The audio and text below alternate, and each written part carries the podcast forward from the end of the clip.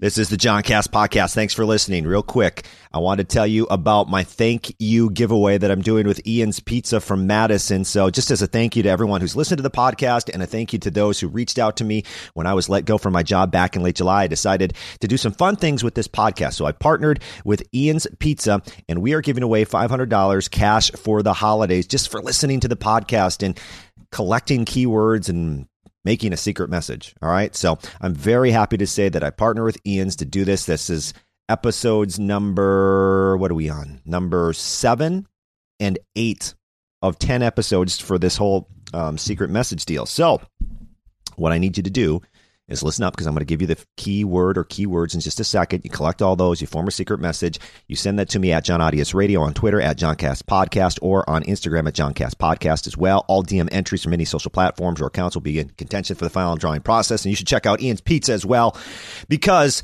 buying an Ian's Pizza gift card is the perfect stocking stuffer. I think you should go do it. Ian's Pizza in Madison, in Milwaukee, in Seattle, and in Denver. They're all over the place. Go check out Ian's Pizza. And if you happen to go to Ian's Pizza, one of the cool things we did this week, shout out to Zach for uh, helping out with this. We've put up um, posters with the QR code to listen to the show, telling people about the $500 in the restrooms above the urinals.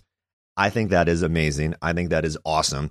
So if you're ever in an Ian's Pizza and you have to use the restroom, you might be looking at this podcast logo. But anyway, let's get to the Ian's Pizza keyword. All right. If you want any of the other keywords, they start with the Bull Ryan episode. Here's the keyword for today listening with an exclamation point. Listening with an exclamation point. Okay? Listening is today's Ian's keyword with an exclamation point. If you collected the other keywords, I need you to form a, a message here. And if you think you know what it is, you can DM me. You're probably wrong. All right. So, anyway, those are, that is rather the Ian's Pizza keyword. Check out Ian's Pizza and go grab a stocking stuffer gift card for somebody. Oh, and follow me on Twitter at John Audius Radio because I'm giving away Ian's Pizza every week. Every week, we're giving uh, away one lucky listener a $25 gift card to Ian's Pizza. All right, enough of me. Let's start today's Johncast. What happens when a radio broadcaster gets let go from his sports talk job? Well, he tries to figure out what he wants to do next for a career, and in the meantime, joins the 4 million other podcasts on the internet and the John Cast is born. Join me each week as I talk to guests I find interesting or entertaining from the world of sports, play by play broadcasting, or whatever else sounds fascinating to me at the moment. The John Cast is what I'm doing until I figure out what I'm doing. Subscribe, download, and I hope you learn something along the way. Wayne Larrivee, what are you drinking this morning? Got a little coffee going. I usually yeah? chain drink coffee uh, over the course of the morning. Okay. Is that what you're usually drinking in the mornings? A, a good cup of coffee? What do you put in there? I put a little uh, cream and sugar early going, and then later uh, gets to black later in the day as I uh, wind it down. okay. On a game day, what are you drinking on a game day? Because the play by play, you know, lifestyle is when you're in the booth, you got to stick to certain liquids. I'm assuming, right? Yeah, you know, it's usually coffee or water. Coffee early on, and then water as the game goes along. But um, the other thing I do is I usually suck on a cough drop or two, one of the uh, Vicks Vapo golf cough drops, whatever they are. Cherry is my favorite uh, kind. Oh, so look at see, look at this secret info. So I do play by play for Wisconsin volleyball and Wisconsin women's basketball, and there are times Wayne where I will. The bad move is that I've learned is like a cup of soda. That's a that's a no no because then you you know it's it's hard to speak sometimes. Yeah, you get into the uh, digestive aspect of it, then it doesn't go down quite as smooth. And um, yeah, uh, the carbonation. Uh, yes. It's nice when you're eating something to have that carbonation to help get everything down, but during not, a game, not so much. No, not so much. I got to try the uh, the the lozenge. I, I think that's a that's a good move during like a, a timeout or something like that. Uh, so, how was your bye week? Do you do anything out of the ordinary during bye weeks? Yeah, actually, we went out west. We were looking for some snow and didn't really find any. Um, the the west we we, uh, we like to go out west. We like to go to the Rockies, uh, Park City, Utah, in particular, and um, you know, just enjoy the mountains, that type of thing, summer or winter. Um, I grew up on skis in New England, so uh, it, it's a great place to go to, to ski because you fly into Salt Lake City and you're 40 minutes from the lift line, whereas you fly into Denver it's a shorter flight, but you're two hours from the uh, two and a half hour, two and a half, something like that, where depending on where you're going to ski. So we went out west, um, didn't find much snow, and uh, that's really a concern, not from a skiing standpoint so much, but from uh, an ecological standpoint for the west. The entire west of the country is really stressed right now with in drought, and um, they need you know 500 inches of snow. That's what we'd love to have for skiing, but it's really necessary uh, to replenish the, the reservoirs out there. Uh, Lake Mead has never been lower than it is today, and among other uh, major reservoirs out there. So there is a concern. Uh, this um, um, climate change is real. You see it if you do outdoor sports, if you um, make your living uh, with outdoor sports. The people in these ski towns will tell you this is really concerning. Yeah, no, that's interesting. I didn't know that. So climate change is affecting some of those uh, ski resorts. Oh gosh, or areas really on on west. Yeah, from Colorado, Utah, California. There's no question about that. Wow. I did not know that, but I didn't know that you like to ski either. So you must be a pretty, I don't want to say accomplished skier, not like you won gold medals or anything like that, but um, you've been skiing for a long time. It seems like. Yeah, I'm a recreation skier. I like to. I don't um, ski the moguls or things like that, or do the backcountry skiing. I like the uh, the cruiser runs and that type of thing. So um, yeah, you know, it's it's fun. It's great and the great scenery up in the mountains. It's just wonderful. That's awesome. That's that's very cool. So you got to do something fun during your bye week. Um, so, did you always want to be a play-by-play announcer, or how did that uh, part of your career, you know, evolve? Yeah, it, it certainly uh, was something that when I was in high school, I, I, kind of wanted to gravitated toward that. I enjoyed playing sports, but I thought that long term, if you could cover sports um, either as a writer or as a broadcaster, and for me, it was always broadcasting. Um, that would be great. That'd be fun to do, and and it has. It's worked out to be a wonderful uh, career. Hmm. Okay. Do you remember your first game you ever did? What was that? Was it in Was it in high school? Well, no, it was actually uh, the first uh, commercial broadcast I ever did was a high school football game. I was uh, working at a local station out near where I grew up, and I went to college in Boston at Emerson College. And I would go back on weekends and work in Great Barrington at a little daytime radio station. And um, that station, I would just fill in on the weekends, rolling records, keeping the thing going, and that type of thing from like noon till six or seven, whenever the station signed off. Um, but I also, when we got to the fall part of the year, um, they did high school football game. They okay. they did a game of the week, and um, it was interesting because the guy I was subbing for, uh, he had the the main guy, the sports director, uh, had a family wedding, and he couldn't make this game on this particular weekend early in September. And it happened to be a game at uh, my high school alma mater, uh, Lee High School. is a game between Lee High School and Turner's Falls. We're sitting on a scaffolding above the stands. Um, the uh, Hank Reiner, who was the guy who took the photos, took the um, video for uh, the team was up there with myself and one of my best friends uh, was doing stats and it was just the three of us uh, and I that was my first broadcast. It was a 13 to 7 game, I want to say. Uh, Lee beat Turner's Falls and uh, uh, th- that was my start and it was it was uh, great to do. Wow, that's I, I remember my hometown. I lived in a small town in in southern Minnesota. It's called Delavan, Minnesota, but beside the point. I remember our old high school football field had a um, a press box, right? It was like kind of like you talked about, just kind of this big, tall structure, and and the press area was it kind of like that, that scaffolding, or was it? No, there was less... no. That was just scaffolding. Uh, it oh, was just you know scaffolding and a plank, a oh, plywood, oh, and three of us on it. Uh, we were maybe about um, I don't know. 10 feet above the stands uh, thereabouts and so uh, that was it uh, you know but um, no, it was a small situation, small town, small situation. And Lee had a good football tradition at that time, and, and it was fun to do. It was interesting and fun to that. That was my re- first real broadcast. Yeah, it is. That seems very unsafe, by the way. I'm just going to say, just, yeah, to, to step on three people on the scaffolding like that. Um, so how did you how did you make your way to the pros? Because I know you haven't you didn't start you haven't always been doing Packers. You've been doing a lot of things before that too. So how did you go from that high school game and transition to the pros? Well, you know, um, I, I, did a lot of things when I was in college that uh, were kind of uh, under the radar. Um, I used to go to the Boston Garden and uh, jump up into the hockey boxes, which were wide open at the time. And the Celtics didn't draw fill the arena, but they had good teams. They had Havlicek and Dave Cowens and JoJo White. They would battle the New York Knicks. The Knicks were my favorite team growing up in the western part of Massachusetts, uh, our influence was as much New York as it was Boston. So, uh, you know, I, I, used to follow those teams, and I would go to the Boston Garden with a tape recorder and just broadcast the game up in the abandoned hockey booths.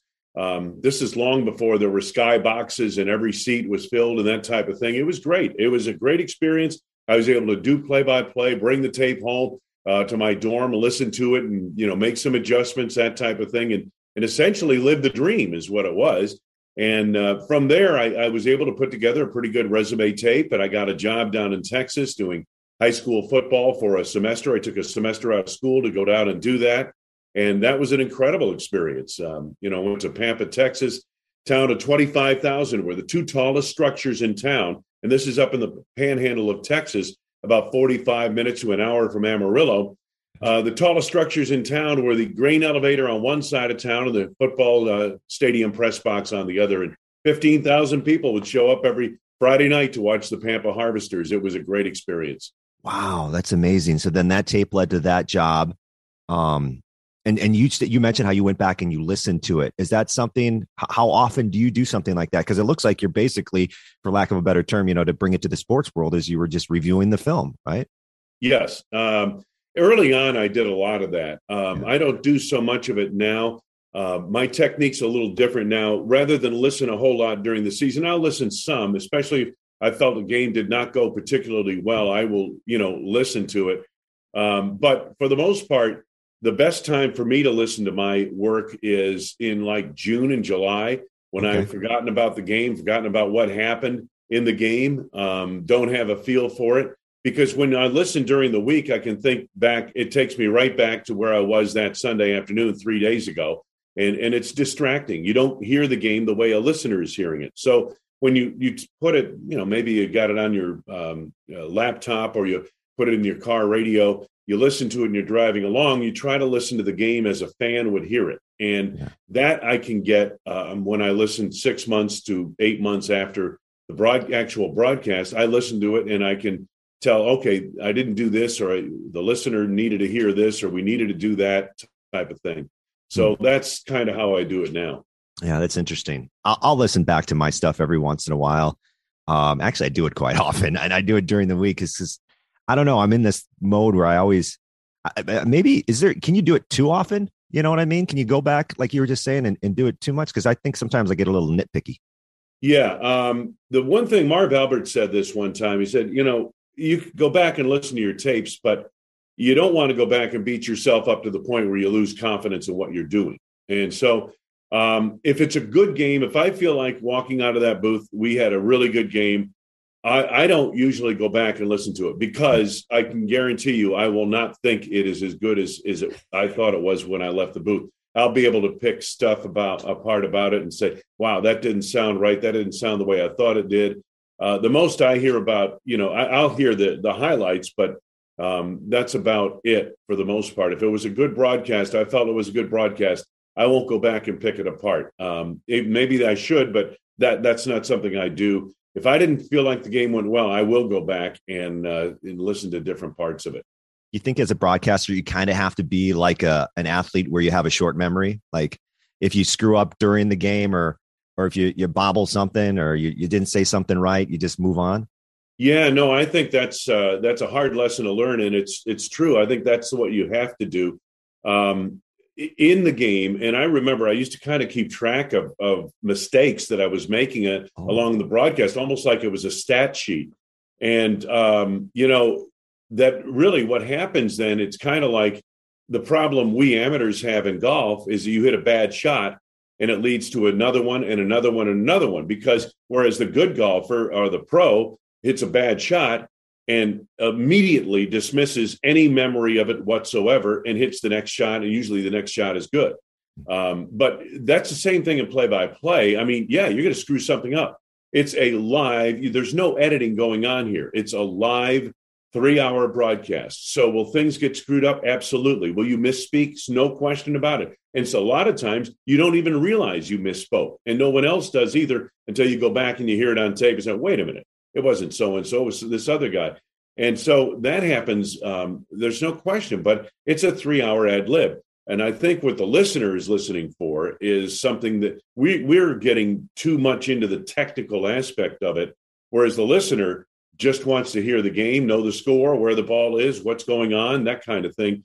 And, and the smoother you can be, the better off. So if you make a mistake and you realize it, you either correct the mistake or you just go on and and uh, you know like it never happened. Yeah, that's a good point. The listener just cares about, you know, when they flip on the radio, they just, honestly they want to know the score first of all, yeah, um, and you know who has the ball and things like that.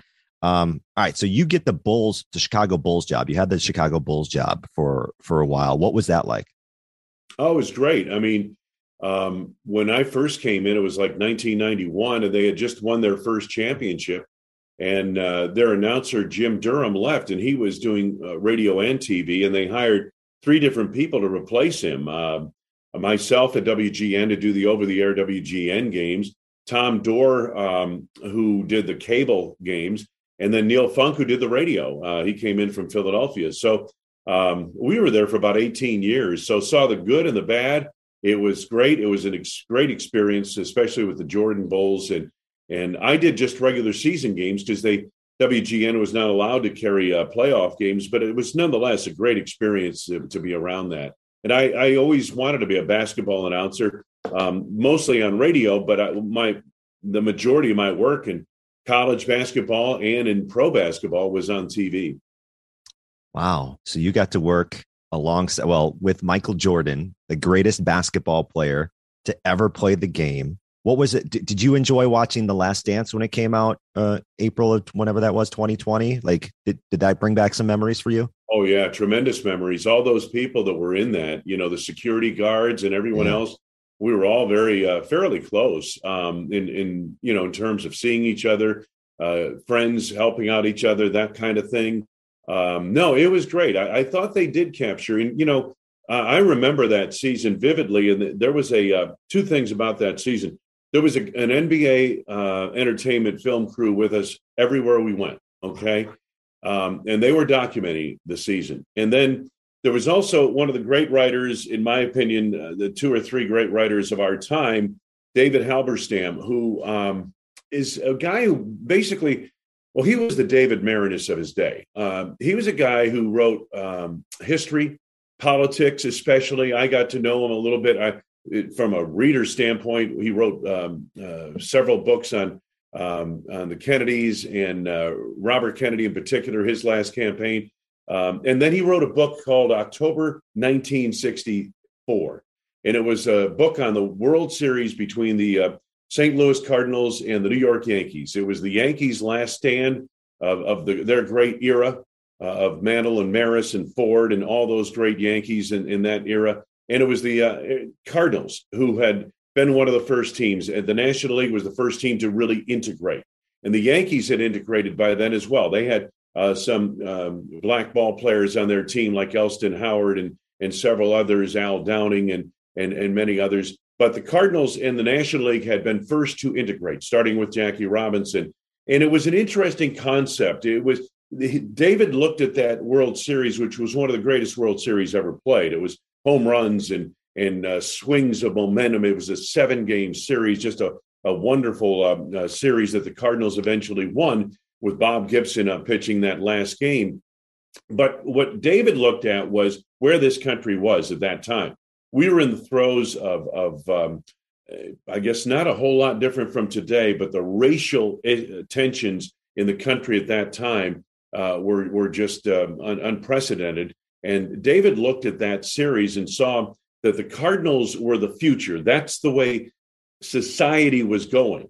They were the future, and the Yankees were the past. The Yankees represented kind of the white past of America, and the Cardinals were the blended uh, America that we would eventually see uh, once we came through this very difficult period in the ni- mid 1960s. He was fascinating. So he was on this Bulls, uh, he was writing a book called uh, Playing for Keeps uh, with Michael Jordan, and he was chronicling that whole season. So when I wasn't doing a game, I was sitting courtside. I usually sat next to David Halberstam, which to me was a great thrill because we talked about not only the Bulls, but politics and and all the things I was interested in. I was a political science minor and in college. And so uh, it, it, was great. It that was a tremendous experience. One of the best experiences of that last dance season for me personally. Wow, that's so cool. And you got to hang out right next to him and, and pick his brain all the time. That that must yeah, have been pretty fun for you.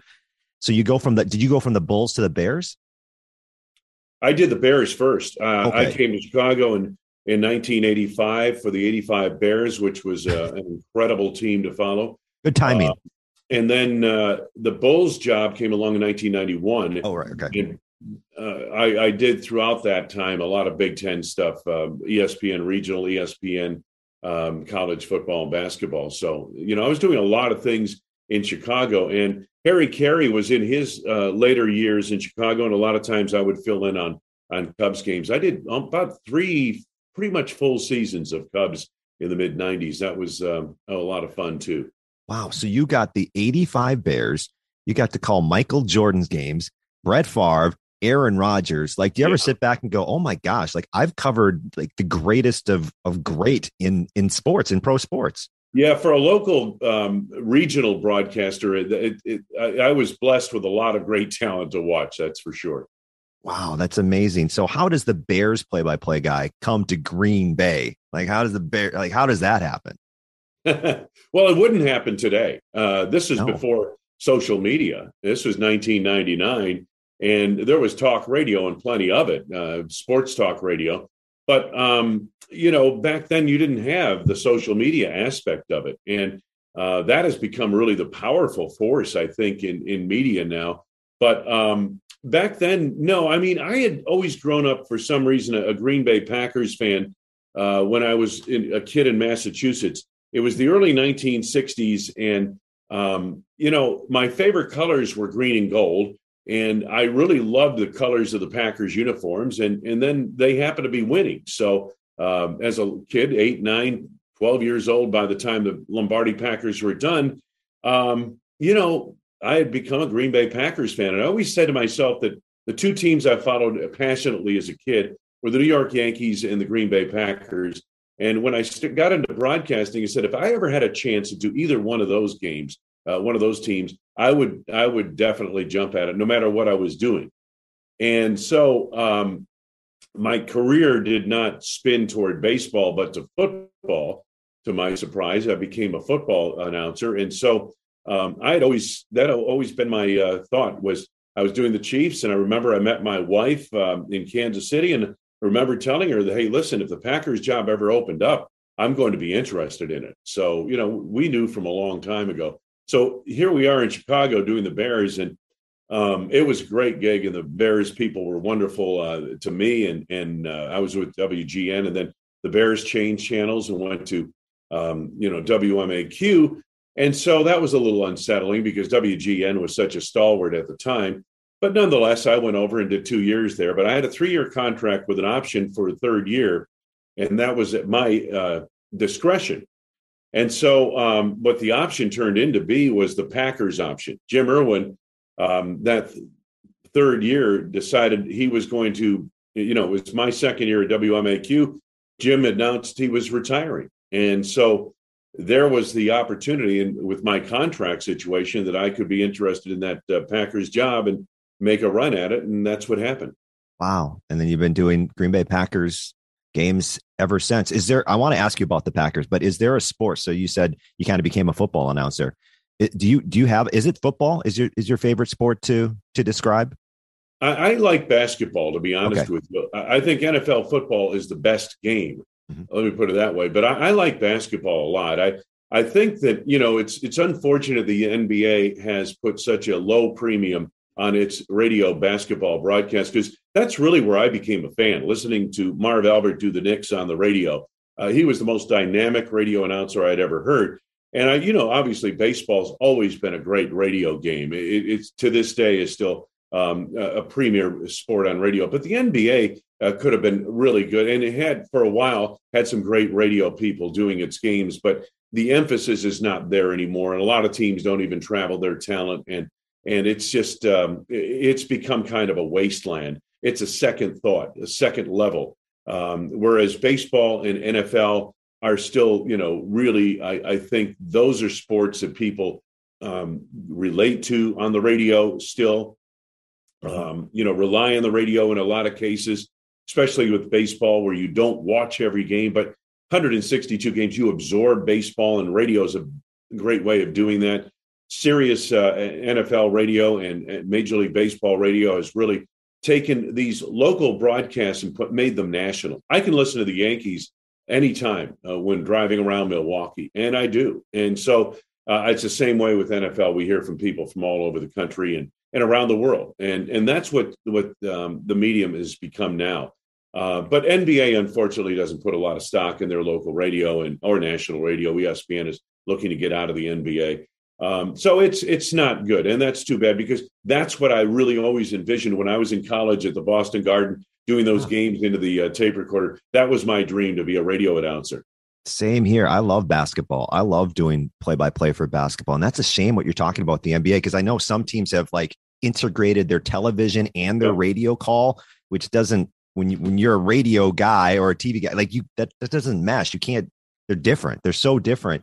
And it's weird knowing that we live in a day and age where we all have our phones and that we can plug these into our cars and the, the, the day of listening to games, you know, uh, while you're traveling is still here. I mean, people travel all the time. They, now it's easier than ever to get the game. So you would think that a league like the NBA would would recognize that. Like yeah. you can really distribute your audio more than ever before. And especially the NBA, which is the most progressive league. Understand that. Okay. They are cutting edge, especially right. when it comes to social issues and, and the really important issues of our time. The NBA is the league that's out front. That's the league you look to. They're the league that understands all of this stuff. The other leagues don't, but the NBA does.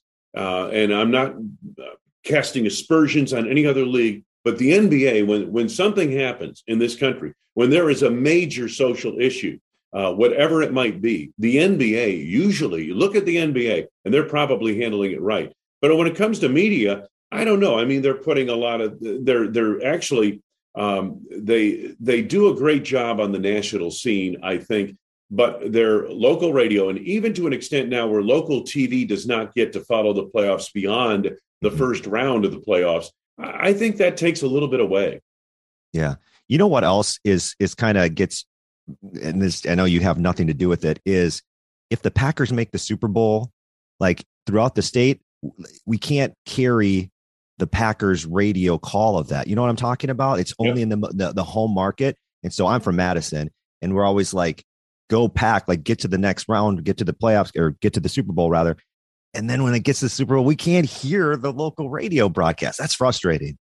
Yeah, absolutely. Um, but you know, it's it's kind of the way of the world. It's those contracts that that uh, yeah. are uh, struck with the national uh, carriers, and so no, I think you're right. And and here's my point with the NBA and and with uh, all of this and and um, the NBA taking games, local games from postseason and and putting them only on the national network. Sports, especially from a team standpoint, is is personal and it's regional and it's you know um, like one of the things baseball does, and maybe it's just because I'm not technologically uh, adapt enough at getting the local. But for example, when my favorite team is playing on the road at Toronto, uh, and I'm trying to listen on the radio to them uh, on satellite radio, I've got to hear the Toronto broadcast, which is you know any other broadcast but my team's broadcast is horrible in my opinion. Just awful. I don't want to hear it at all. So what, what i'm saying is that sports to the sports fan of a team is very personal.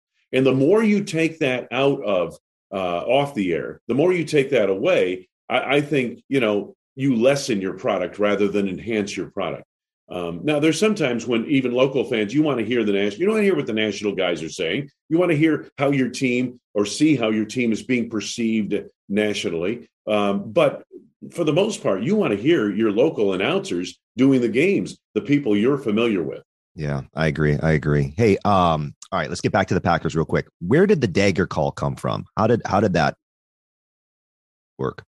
well, uh, that was uh, that's an old basketball term, and it, it's really used a lot more in basketball than in football. Okay. Um, it's you know one of those situations where you're going back and forth down the stretch, and somebody hits a three point field goal. Now it's a two possession game, and there are five seconds left, and and, and the other team's not going to have enough possessions to to tie or win the game. That's the dagger.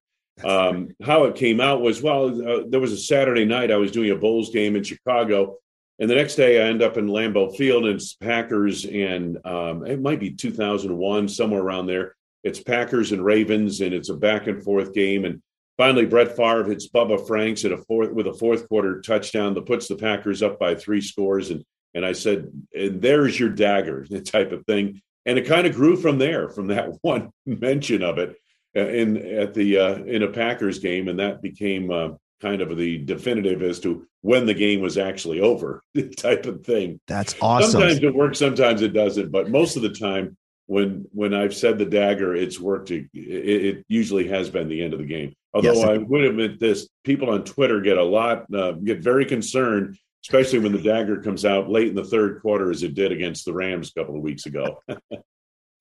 oh, that's fantastic. You got a very high percentage of the dagger call, right? Like you finished that off at a very high clip.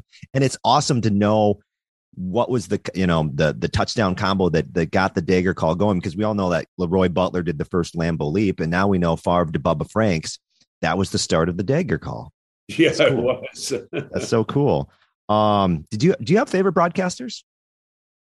Yeah, you know, I mean, I, I got to tell you, I, I, really for football these days, I, I really enjoy Buck and and uh, Joe Buck and Troy Aikman. I, I just think they bring, and especially Troy, who kind of dissects the passing game from a level that others don't. In other words, a lot of times we see, for example, a quarterback throw an egregious interception. He threw it right to the safety. There was no receiver around.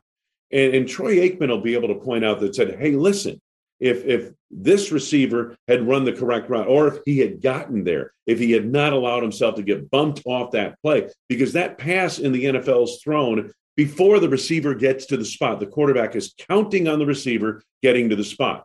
In college the, the quarterback is looking for the receiver to be at the spot before he throws the ball. In the NFL the pass is made before the receiver makes his cut and a lot of times, these egregious interceptions thrown by quarterbacks, so we all sit back and say, How could he have done that? Well, the, the receiver let him down. Receiver didn't get there. Maybe the receiver slipped on the play on his cut, which happens a lot and leads to interceptions, that type of thing. So, you know, I, I get a lot out of uh, Troy Aikman and, and, Joe Buck, I think, is just the most versatile, uh, finest uh, broadcaster of our time right now. Um, on radio, I, I, really like Kevin Harlan and his enthusiasm enthusiasm and, and detail um, uh, in his play by play. Certainly, Michaels and Collinsworth are very good. I do not like the Monday Night Football uh, presentation on ESPN. It is way, way, way overproduced.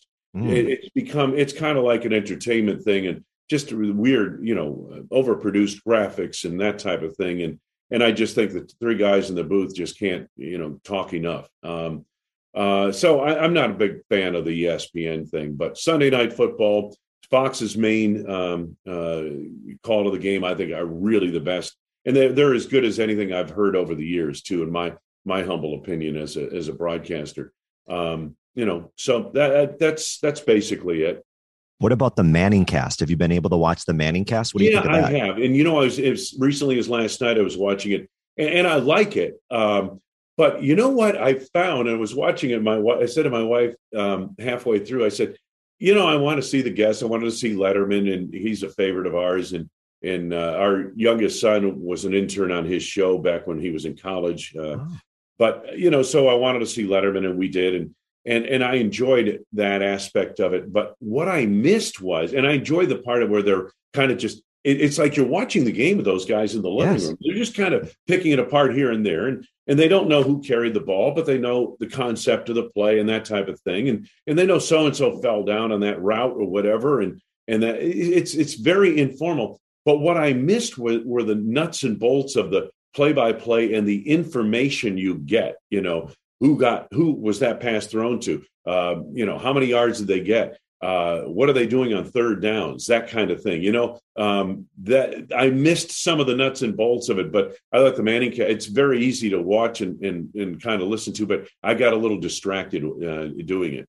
Yeah, I, I the way I look at that is it's it's kind of like a podcast that and you're watching the game like you said you're watching the game with those guys and it's it's almost treated like a podcast where you're talking to guests and you're just talking and just commenting on the game as it goes on in the background i thought it was really unique and Uh, I think they do they do a great job. I wanted to get back real quick. You said something about um, Aikman talking about you know when a receiver slips or whatever, or didn't you got bumped off the route, and kind of pointing out those things, and then the quarterback throws the interception, which got me thinking. How do you explain Aaron Rodgers and his lack of interceptions? If if just like normal things are going to happen throughout the course of the game, how come Rodgers is so good at not giving the ball away? Well, he's just I mean, and there's been nobody like him. Not Montana, not Manning, no one. Uh, his touchdown to interception ratio, career wise, is off the charts. Um, he is, and I say this, and I understand, only one Super Bowl. He only won one Super Bowl, only been in one Super Bowl. And I understand this, but he's the best quarterback I've ever seen play the game in my lifetime. And I go back to as a child, Bart Starr was my original hero. Uh, uh, you know, and, and I've looked at all the tapes and everything of Barton and every, all that, and there have been great quarterbacks. Certainly Joe Montana and all the Super Bowls. Tom Brady. How can you not say he's not the best of all time? But I'm talking about just a quarterback talent and, and, and the level that that talent plays at year after year. Um, there's no question, in my opinion, that, you know, um, he's the best. Aaron Rodgers is the best in my opinion. And and I understand, uh, you know, hey, listen, one of the best pure pocket passers in the history of the National Football League played in one Super Bowl and lost it to Joe Montana and the 49ers. And that man is Dan Marino, one of the best pure quarterbacks of all time. One Super Bowl.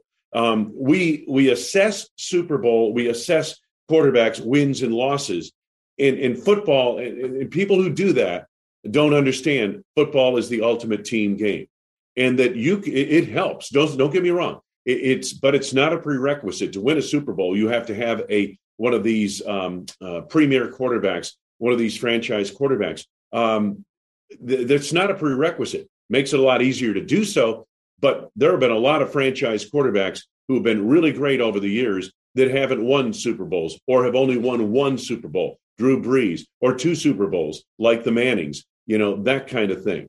Uh, there are very few Joe Montanas and Tom Brady's who may not be the most talented players ever to play their position, but uh, they are winners and they do some of the the little things, some of the intangibles at quarterback that I'm sorry, next gen stats doesn't have a number for it. Okay. The, there's so much to football. We're trying to make football statistics like baseball, and it just doesn't happen that way. So, you know, um, it, football is the ultimate intangibles game.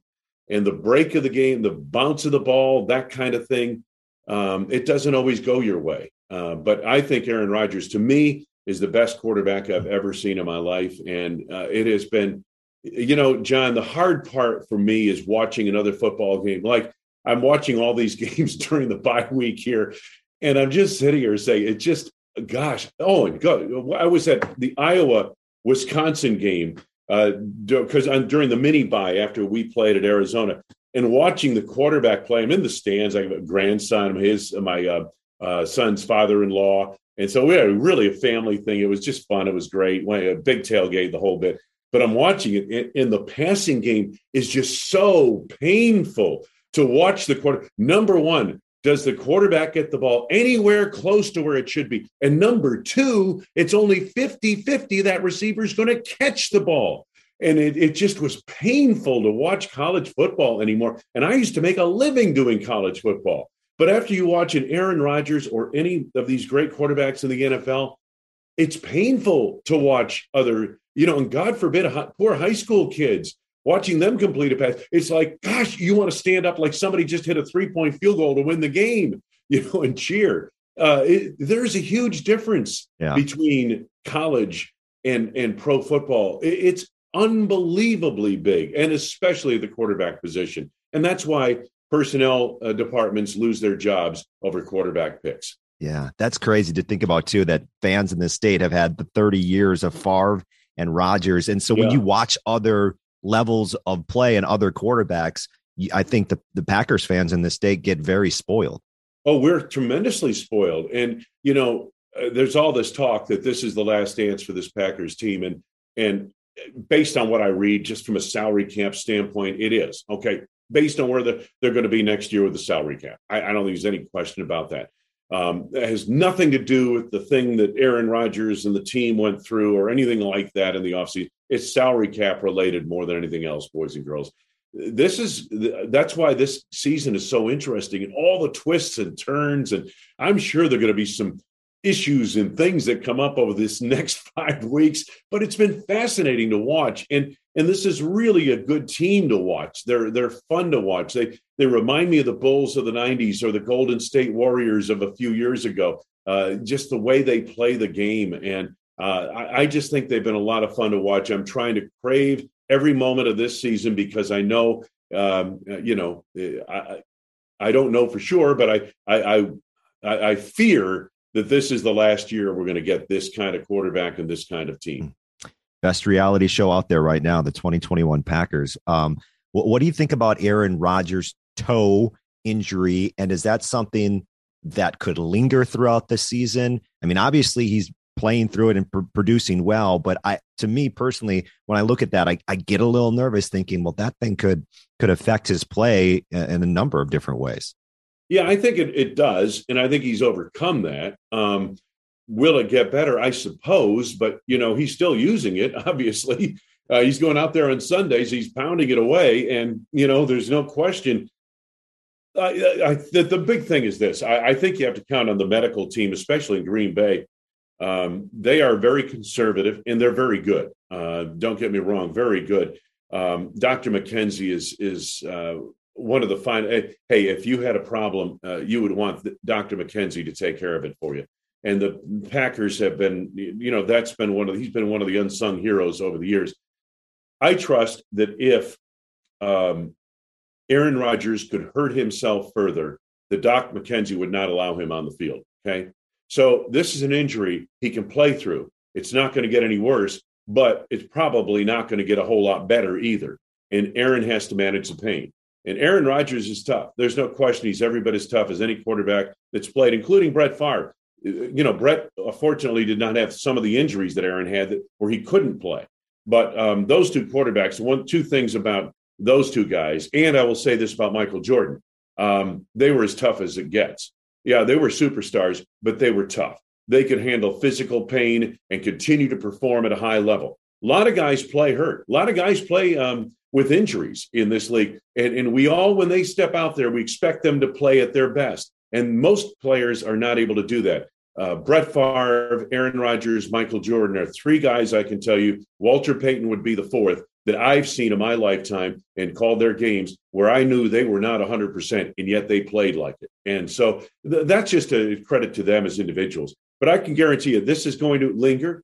Um, it reminds me of the calf injury that uh, Aaron had, uh, I want to say 2016. They took into the playoffs and, and that type of thing. So um, he'll play and he'll play at a high level, uh, but certainly it will affect him as the season goes along. What do you think happens with this team once David Bakhtiari, Za'Darius Smith, and Jaire Alexander come back? It just seems like you're just waiting for all these like all stars to come back, and all of a sudden it could it could be even better things for the Packers this year. Well, we're hoping they come back. Yeah, uh, that's if, the yeah, thing. Um, yeah. And here's the thing: that if they do, okay, and there's no guarantee on any of them, but if they do, all right, they're going to come back and they're going to eventually get into the starting lineup, and all of us are going to be sitting there saying, "Okay, back to your Pro Bowl form, back to your All Pro form," and it's just going to take time. Especially David Bakhtiari, the injury he had. Right. Za'Darius Smith has missed the whole year with a back. You know, back injuries. I know as a golfer, hey, it's day to day. I don't care. You you're never 100 percent with a back injury. It's day to day. You get out of bed and your back hurts. Okay, um, and you know Jaire Alexander with that shoulder injury. Uh, I remember Tramon Williams 2011 trying to play through a shoulder injury. Played most of the season, not nearly as good as he was the year before when he was healthy. Um, it takes time, and so these guys are going to come back. We're going to expect them to be what they were before their injuries, and that is not the uh, that is uh, th- that's foolish. We can't we can't do that, but we will. If they're in uniform and they're starting, we're expecting them to play at a Pro Bowl level, and I don't know if that's going to happen. I hope it does. And will will their presence on the field be better than what's out there right now? Probably not at the outset, but eventually you're counting by January if they can get into a few games in December by January, you're expe- expecting that they'll play at a level that's higher uh, than what, what the Packers have on the field right now. And I think that's that would be the case, and that's the best case scenario. Mm, yeah, yeah. So there's that potential there that this team could just get that much better than they already are once once some of those players, if some of those Could players, be a nice addition, yeah, for the playoff yeah. run and something. By the way, they'll need. Okay, they they've done a great job with all the injuries, John, of getting through this to a nine and three record as we speak today. There will be some more ups and downs. Don't get me wrong, but um, the fact is. Uh, they need they're going to need a little more in January. Okay, when the playoffs get here, they're going to need a little more, and hopefully a little more is uh, David Bakhtiari eventually starting. Um, Za'Darius Smith at least in a pass rush situation and, you know, Jaire Alexander being able to play at, maybe 80% with that shoulder injury, you're hoping he can be at least that good. And that's going to give the Packers, though, that would give the Packers a tremendous boost going into a playoff situation where they're going to have to knock off the Tampa Bay Buccaneers. And make no mistake, okay, the New England Patriots were impressive in what they've been doing, but the Tampa Bay Buccaneers are the best team in the National Football League until further notice. What we're all hoping is that the Green Bay Packers are further notice in January. Uh, final question for you, Wayne Larrivee, because you've talked about we've talked about all these superstars, and we've mentioned it before, and you mentioned Michael Jordan playing through pain and Favre and Rodgers. Um, so, of all these, Walter Payton, of all these great athletes you've seen, is there a game that sticks out the most to you where you were just like, I can't believe I got to watch this guy do that? Oh gosh, um, maybe a couple. So many of them. I mean, you know, jeez, uh, I, I, don't know. I mean, there were so many game winners and things like that. Uh, you know, with with Jordan and um, I caught the tail end of Walter's career, his last three seasons in the league. Um, you know, Brett Favre, I'll never forget a Monday night in Denver where the game goes to overtime and Favre and one first play of overtime, hits Greg Jennings over the top on a touchdown pass to win the game on one play. Um, Aaron's had some incredible uh, come from behind, you know, wins. Uh, you know, the pass play to the the the opener. I want to say it was 2018. Um, you know, opening night, the Bears are killing the Packers. Khalil yeah. Mack intercepts uh, uh a pass and returns it for a touchdown. Rodgers had left the game. He comes back. He eventually hits Randall Cobb on a touchdown pass. Even before that, um, the uh, I'll never forget the the de facto. Uh, I want to say after the 2013 season, NFC uh, North Division championship game between the Packers and Bears in Chicago. The winner will win the division and have a home field advantage in the first round of the playoffs. At Chicago, it's back and forth. The Packers are on a drive, trailing in the fourth quarter. I think they had at least three fourth down conversions and here they are in, in Bears territory. And Rodgers takes the snap and rolls out to his left. And John Kuhn comes off his man and makes a block on Julius Peppers to spring Rodgers around the end. Meanwhile, Randall Cobb is running uh, out there in front of him, blown coverage ahead of the field. Larry screams, Cobb's open. And then finally, Rodgers sees it and throws the pass to him to win the, cha- the uh, division championship that that's probably the most vivid thing. Obviously, the Super Bowl was great, but those are you know when you look at one play type things, uh, those are the ones that come to mind. Wow! And by the way, everything you, when you talk about quarterbacks and uh, you know the kind of the credit they deserve, that play you just described, it took John Kuhn, it took Randall, it took a lot of things to happen to make a memorable play, which kind of gets to your point about the ultimate team game. Yeah, and and so we put so much of it on the quarterback. Yeah. Um, in some cases, rightfully so, but for the most part, no. football is the ultimate team game. And yeah, a great quarterback, don't get me wrong, goes a long way. All right. You you want a great quarterback. Uh, it's it's the most important position on the field. But you better be pretty good at the other positions if you're talking championship. Yeah. Hey, uh, one thing I did also want to mention is the play by play podcast. You have that out with WTMJ. Yep. Uh, you recently had on the author of You're Looking Live, How the NFL Today Revolutionized Sports Broadcasting. Is that their latest episode, I believe? Uh, yeah, that was this during the bye week. Yeah, during the bye week. What what, what do you like doing? Why do why do you like that uh, podcast so much? And, and what's the most interesting person you've talked to? I, I love the podcast because I have this thing called a back page that I can get on and just I can just talk like you, you and I are. I can yeah. just take a theme, take something. I, I usually have, you know, especially with you know diving into tapes and numbers and all this other stuff. I usually have ideas beyond what I'm doing in my work, and I can basically sit down and either tell a story or make a point about something and I'm not getting cut off after 60 seconds because we've got to go to traffic and weather on the ones or whatever goofy thing you have to do on on talk radio. Um, you can delve into it, and you know that's the thing I like about the podcast. You can talk to people. You can you can get your point across. And um, you know, somebody mentioned to me one time, said, you know, on that play-by-play podcast, the reason I like it is because it, it's more of you. You know, yeah. it's not you as the play-by-play guy for the Packers or whatever game you're doing um, it, it's you as a uh, sports person, sports fan, uh, able to express a view, and and you you can you could be more personable. It's more of who you are, and some people like that, some people don't. And but you know, you're not playing a role; you're playing yourself. That's what I like about the podcast. Um, the guy I enjoy having on the most is Hub Arkush. We're going to have him on this week. Um, he and I did a, a, football show called Pro Football Weekly, a nationally syndicated show for 25 years. It was great each week of the season to talk football with Hub. He's he's the best in the business. Um, and you know, I, I, a dear friend uh, over the years in Chicago, and so I enjoy having him talking football with him. Um, but the podcast has been a lot of fun to do, and um, you know, I, I, hope that in the future I'm able to continue to do that. Yeah, very cool. And people can find that podcast. Uh, I think you tweet out the links right on your Twitter. Yeah, it's and, wherever you get podcasts, but yep. also go to the WTMJ homepage too. They have it there. Awesome. Wayne Larrivee, I really appreciate you taking the time today and sitting down and talking with me. Thank you. Oh, great being with you, John. Very fun. Very fun. Wayne Larrivee of the Green Bay Packers, the radio voice of the pack here on today's podcast. All right, a reminder in case you missed it, let me bring up the uh, keyword for today.